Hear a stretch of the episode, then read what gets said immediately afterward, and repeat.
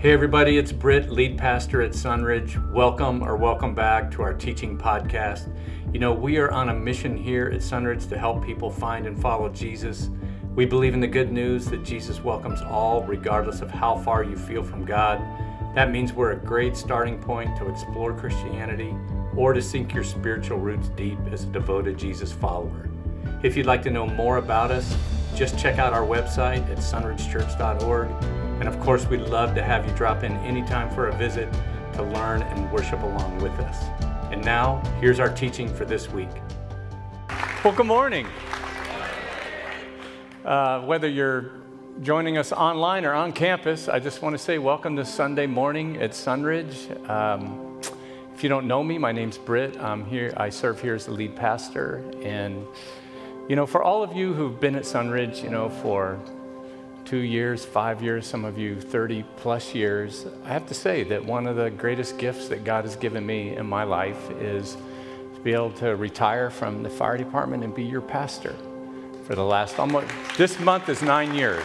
So you, I'm really grateful for these years and um, glad you haven't fired me yet. And uh, so it's, you guys are a gift, a treasure to me and my family. And I'm just enjoying this time of being the pastor of Sunridge Community Church. You can be seated, and I'm going to get started on my sermon. Thank you, Mark. You know, um, according to the Pew Research Center, in the last 10 years, there's been uh, very little change in uh, the number of Americans who celebrate uh, Christmas. But uh, the number of people who celebrate Christmas as a religious holiday has declined by 10 percent. Now, the majority of Americans, according to you know, all the surveys that I read, still see Christmas as a religious holiday, but uh, the percentage of people who believe the key elements of the nativity story has dropped. And those elements are things like the virgin, the virgin birth, the visit by the Magi, the angel announcement, and that Jesus was laid in a manger. And interestingly, the, the biggest drop uh, was found among uh, white mainline Protestant Christians. And uh, so, it's a little factoid as we're in the middle of our Christmas series, but I think an even better question is, is what do people actually know about the birth of Jesus? And in 2018, Lifeway Research found that 65% of Americans said that Christmas should be more about Jesus. And I know some of you are like, yeah, yeah, it should be. But interestingly, uh, they also found that most people could not give you all the details of Jesus' birth. So I'm going to put a graph up here on the screen, and uh, this kind of indicates different categories of how people feel about whether they can uh, tell the story of Jesus' birth accurately. If you just start from the left and then go to the right, you can see that first column says 22%. 22% of people believe that they could confidently tell the story of Jesus' birth. And then you see that next column, uh, also in green, but the tallest one, uh, that's the largest segment. 31% of people say they could tell the story of Jesus' birth, but they'd probably miss some details and maybe get, get some of those details wrong. And then there's another quarter, 25%, who could only, they, they only feel confident they could give a quick review, a brief review and then 17% of people say they couldn't tell any of the story of Jesus' birth. So here's what this study says to me that even though two thirds of Americans say that Christmas should be more about Jesus, nearly half of Americans say they couldn't tell the story of Jesus' birth with any accuracy. So, by the way, the, the data also revealed that uh, the more regularly you attend a worship service, the higher your confidence to be able to tell the story.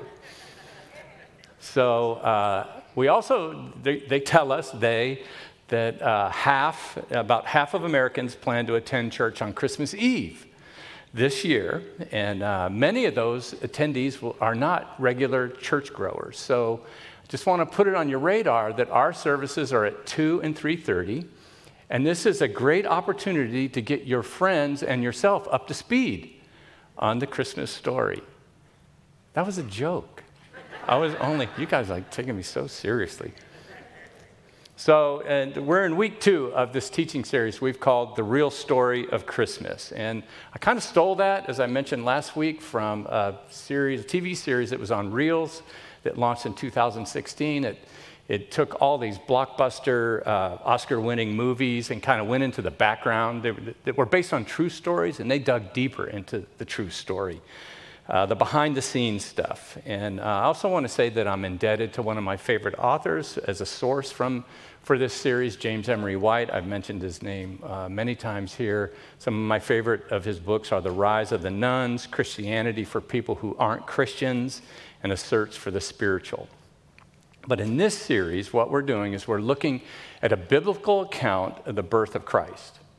And uh, so we're trying to look at what the Bible really says about the people and the events surrounding the Christmas story. And we're also trying to debunk some myths or misinformation uh, that have grown up around the Christmas story. And then hopefully, what we'll do is we'll discover a few hidden gems, all of us, that come from the Bible or the historical context. So hopefully, we'll learn some things today. So last week, we looked at the real story of Joseph and Mary, and today I want to I want to look at the real story of Jesus' birth. And hopefully, we'll come away with a firmer grip on the story so that we feel we all feel more confident in telling it and knowing it, but also believing more of it in the process. So here are some of the real facts of Jesus' birth. So let's let's start with when it actually happened. What is Jesus' birthday? Well, this may not be an a shock to you, but Jesus was not born on December 25th. That's in your notes. He was not born on. Let's look at the Bible. What does Luke tell us? Luke 2, starting in verse 1, in those days, Caesar Augustus issued a decree that a census should be taken of the entire Roman world, and everyone went to their own town to register. So Joseph also went up from the town of Nazareth in Galilee to Judea to Bethlehem, the town of David because he belonged to the house in the line of David. He went there to register with Mary, who was pledged to be married and was expecting a child. And while they were there, the time came for the baby to be born, and she gave birth to her firstborn, a son. And she wrapped him in cloths and placed him in a manger because there was no guest room available for them. And then in verse 8, and there were shepherds living out in the fields nearby, keeping watch over their flocks at night. And an angel of the Lord appeared to them, and the glory of the Lord shone around them, and they were terrified. But the angel said to them, Do not be afraid. I bring you good news that will cause great joy for all the people. Today, in the town of David, a Savior has been born to you. He is the Messiah, the Lord. So, long passage, but here's some of the things we learn right away about Jesus' birth. First of all, a census was going on. Now, that doesn't tell us much because it actually took months to conduct this census because it required people to return from, uh, from wherever they were living to their place of their birth, the city of their birth, from all over that region in Palestine. So we don't know exactly when they went to Bethlehem. And we're also told in this passage that the shepherds were living with their flocks out in the fields which was typically in the first century between March and November. And that has led some scholars to believe that Jesus was actually born in the summer. But could have been much later because the winters aren't that harsh in Judea. So the truth is, the Bible never tells us the exact day of when Christ was born. I mentioned it last week. Jesus' birth wasn't even celebrated by the early church. Uh, only his death and resurrection were preached and celebrated, and his birth only began to be celebrated in the fourth century. So, why do we celebrate Jesus' birth on December 25th? Jesus' birth is celebrated on December 25th because of tradition. Because of tradition. Um, that day was chosen to be the day to celebrate Jesus' birth because on, in AD 274, on December 25th, the Roman Emperor Aurelian established a pagan cult called Sol Invictus. It's a sun god, and uh, it included gift giving. And Christians wanted to give gifts in honor of Jesus, not a pagan god. By the way, Jed mentioned our Sunridge offering uh, in December. Uh, traditionally, Christians you know, are extra generous during this month, and we are trying to raise the funds to have a full time high school pastor here. We spent a lot of time and a lot of money searching. We, we set our budget to have a part time pastor in there, like we do in our middle school. Craig and Julianne Winger are doing a fantastic job in there, but we haven't fan, found the right candidate that way. And we feel like our, our church really needs someone to minister to these high schoolers. And currently, Jed and Teddy, our retired uh, high school pastor who's in her first year of teaching, they're, they're picking up the slack in there. And it's too much for them. So I'm asking you to pray about that with us. That's my little advertisement for what we're trying to do this month. But here's something interesting about Sol Invictus. Aurelian chose December 25th because it coincided with the winter solstice, that time in winter that is the shortest period of daylight and the longest night. But even though that this practice came uh, from solstice, it doesn't sol- solstice. It doesn't mean that the early Christian celebration of Christmas was a pagan celebration. A little background: solstice occurs two times a year. There's there's one in winter and there's one in summer. And the winter solstice is not a religious phenomena, but it's an astronomical one. Uh, it's caused by the Earth's poles being tilted the furthest away from the sun. And that makes the winter solstice the, the, the longest night um, in the calendar. And in summer solstice is exactly the opposite, right? It's the shortest night. And ancient civilizations, including Israel, found these natural phenomena to be helpful to them in their sacred celebrations because it was a reliable way to mark time. So even the Bible says that one of the reasons God created the sun and the moon and gave, it the, gave them this cycle was to mark sacred times for religious practice. Genesis 1:14. God said, Let there be lights in the vault of the sky to separate the day from the night, and let them serve as signs to mark times, to mark sacred times and days and years. So even though the Bible doesn't give us uh, the exact date of Jesus' birth, scholars believe that the church chose December 25th because it made sense in so many fitting ways and it held powerful imagery for the early church. It allowed Christians to give gifts to others, but with an entirely different motive than the, this pagan practice. And also, winter solstice meant that the day of maximum darkness has passed. And from that point on, the daylight would become stronger and stronger. And they associated that with the birth of Christ. Like John 1 9 says, that He is the true light that gives light to everyone, was coming into the world. So celebrating the birth of Jesus on December 25th wasn't a capitulation, but actually it was a subversive countercultural action by the church. Sol Invictus means unconquerable sun. But the celebration of Christ's birth made the point that the pagan Son of God had been eclipsed, the, the pagan God of the Sun had been eclipsed by the true light of the Son of God. So, summing up, the actual birthday of Jesus could be December 25th, but we just don't know. And uh, we know it's not stated so in the Bible, but the point is that we celebrate his birth in December 25th. Is the day that we've been doing it for over 1,800 years. That's the real story of Jesus' birth and why we celebrate it on December 25th. You still with me? Okay, so what about the year? Um, Jesus wasn't born 223 years ago. You probably know that at that time, there was universal agreement that the birth of Christ separated or divided history. BC is before Christ, and AD, Anno Domini, uh, it was Latin for um, the year of our Lord. So, according to our calendar, uh, that would make Jesus 200, 2,023 years old. But here's a real story that calendar has a mistake in it. And we know that because of the Magi's visit to Christ. Uh, next week, we're going to look at the real story of Herod. So I don't want to get in too deep here, but there were multiple Herods. There were two during the time of Christ. Herod the Great was the king uh, at the time of Jesus' birth, the one from whom the, the, the fear of a rumor that was spreading in Palestine of this new king, this Herod, he hunted for Jesus. And although he was outwitted by the Magi, he used them to find this child that he was hearing of. Now, we don't know exactly when the Magi visited Jesus, but only that it was one after his birth, but before his family escaped from Bethlehem to Egypt in order to avoid Herod's search. That's in Matthew 2 1.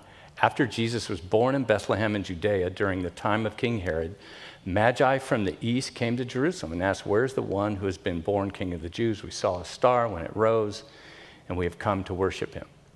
Now, often in like our nativity scenes, they're depicted as uh, like the Magi came on the night of Jesus' birth. But that's not what the Bible says here. The shepherds arrived the night of the shepherds arrived the night of his birth, but the Magi, not, not the Magi. Here's what Matthew says. On coming to the house, verse 11, Matthew 2, they saw the child, key word, with his mother Mary, and they bowed down and worshiped him. And then they opened their treasures and presented him with gifts of gold, frankincense, and myrrh. So you can see in Matthew 2:11, 1, Jesus was already born. They were no longer in the manger, but they were in a house. And Jesus is called a child, not a baby. So this is at least at, the very least, it's months later. You guys still with me? Okay, I know I'm like, I'm nerding out here. But since Herod wanted to murder Jesus based on the timing of the star that led the Magi, he hunted for someone two years old or younger. And Herod died in 4 BC. And that would place the birth of Christ somewhere between 6 and 4 BC. And that would make Jesus four years older than our calendar year. So Jesus would actually be celebrating his 2027th birthday this December 25th. So that's the real story of his birth, and it's why it's celebrated on December 25th and the year of his birth. Another question what about the conditions of his birth? Luke gives us a great picture in Luke 2 7. And she gave birth to her firstborn, a son, and she wrapped him in cloths, placed him in a manger because there was no guest room available for them. Now, we've all seen these kind of like sanitized interpretations of what it looked like, you know, on our Christmas cards and our nativity scenes. And it's, it's just like this picture of serenity with the animals and the people gazing down on the blue eyed baby Jesus lying at what looks more like a cradle than, you know, an animal trough. But that's not the real story. And I know some of us here, we, you, know, we have, you know, uh, stories of less than ideal birthing conditions. In my former life, uh, I don't know if I've ever mentioned to the church before, but I used to be a fireman, and I delivered babies. I delivered babies in living rooms, one in a bathroom, and in ambulances driving through traffic going code three. But in each case, um, the mom and, and baby were eventually headed to this pristine hospital room where it was temperature controlled and you had your own television and you're assisted by doctors and nurses, and they brought you meals right to your bed that was automatically raised if you pushed a button, and then you could just slide the tray in front of you, and you could just, it was pretty cushy, other than they wake you up every two hours at night, right? But the conditions of Jesus' birth were harsh and bleak. That's a true story. Mary and Joseph were in a structure where livestock were kept. So uh, scholars believe it's probably like a damp cave. And Jesus was placed in a feeding trough which, um, you know, would have food scraps left in it and animal slobber. And maybe you would lay your third baby down in that, but not your first baby, right? So Luke says, I'm just glad to know you guys are still with me. Luke says, I, when I wrote that, I really laughed out loud, but um, thanks for appreciating. Luke says it was Mary uh, that wrapped Jesus up in strips of cloth called swaddling, you know, in some versions of the Bible. So we see there, she had no assistance. Um, she was, as we mentioned last week, she was probably like 13 or 14 years old, and she's caring for a baby. She had to feel awful lonely. And uh, so, just some of you have 13, 14 year old, 15 year old daughters. Picture them with a baby far from you in these conditions. It's not a Hallmark movie, is it? So, what can we take away from the real story of Jesus' birth? Not just the story we see in marketing and in our movies, and in particular Hallmark movies uh, and Christmas specials that we watch every year. The real story of Jesus' birth, I believe, uh, reveals the nature of God. And to understand that, we first need to remind ourselves of who Jesus is. Number one, Jesus is the Son of God. That's what the Bible tells us. Without that, mis- without that understanding, the birth of Jesus is just another story, as Elvis sang, a cold and gray morn where another little baby is born in the ghetto, only not in Chicago, in Bethlehem. If Jesus isn't the Son of God, then he's just one of many that are born under resourced, without the means and opportunity to succeed, likely, likely to struggle just to survive, and to be invisible in, in the society of the first century. But that's not the case with Jesus Christ. He wasn't just a human being, he's the Son of God. And he is 100% human and 100% divine. And he was that from the beginning. Christian faith explains this by holding to what we call a Trinitarian understanding of the nature of God. That is, that there are three persons who are one God. Not, not three gods, but three persons who are one God God the Father, God the Son, and God the Holy Spirit.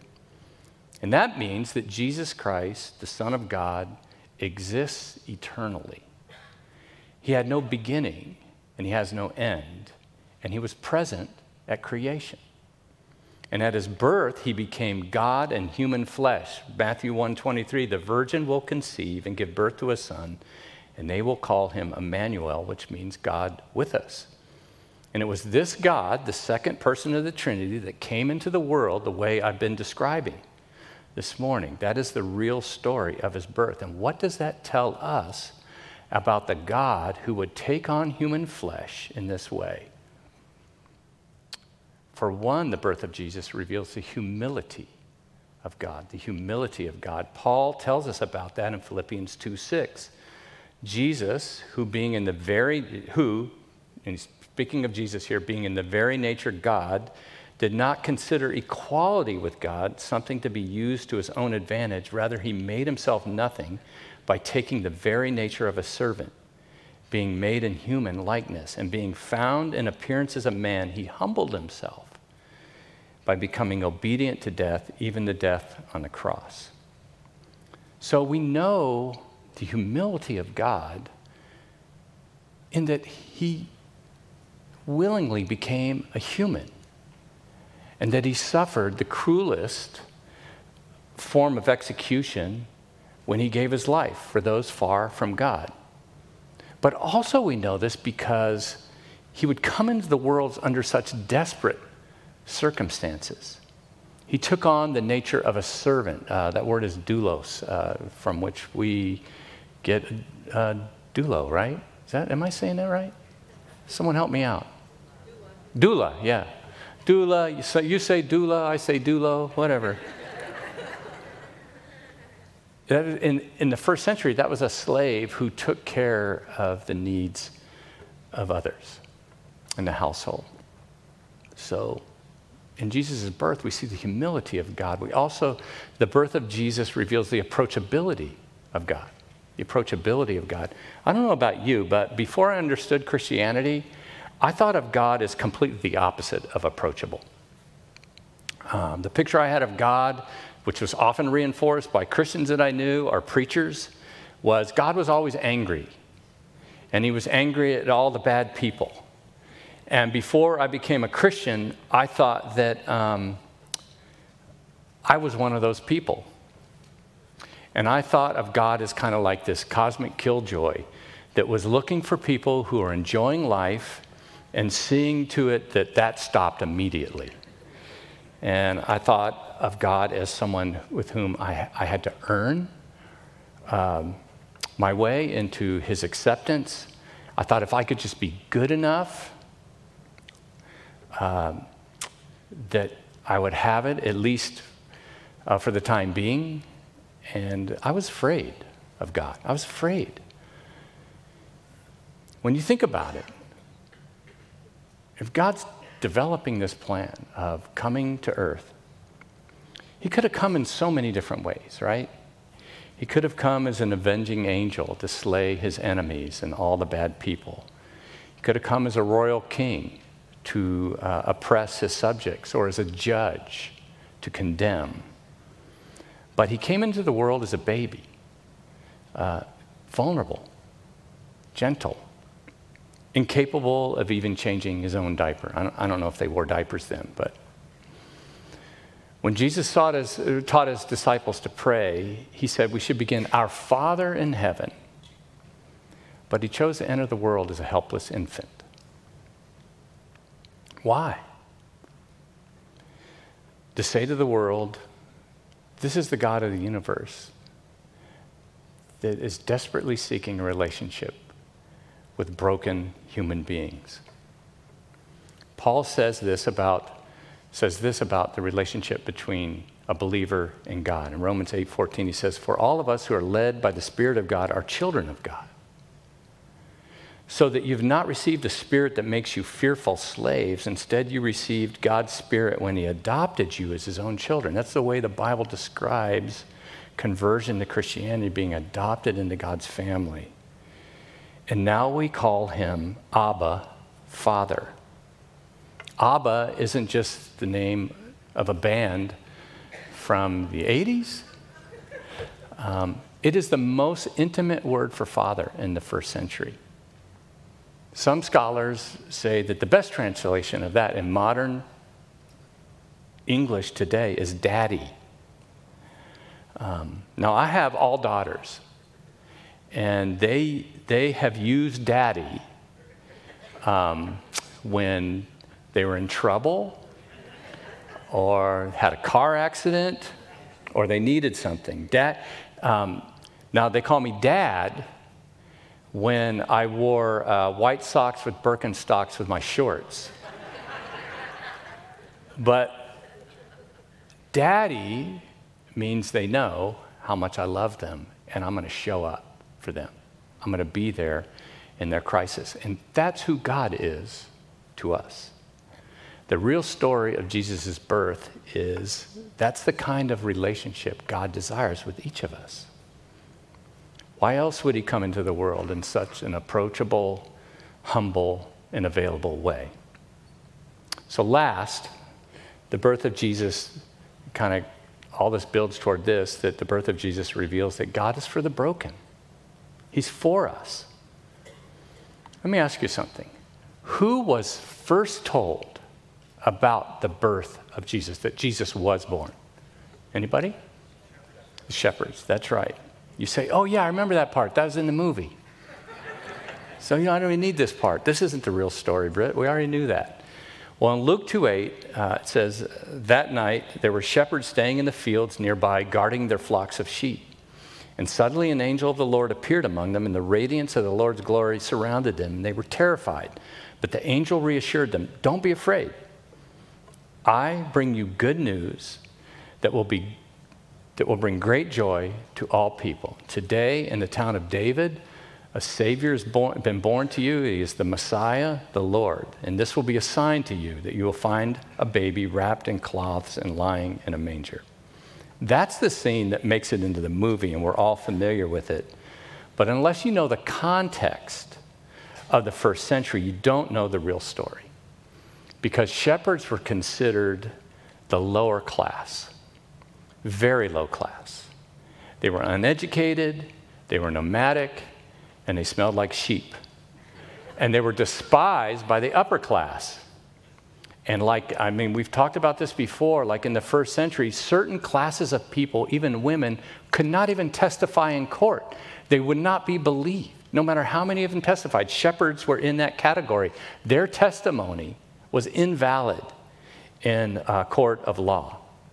So, what does it mean? What can we pull from the fact that God sends an angel to these social outcasts first to hear what had happened in the world on that day. I'm going to ask our kids to come up. Are they here yet? They're not here yet? Okay.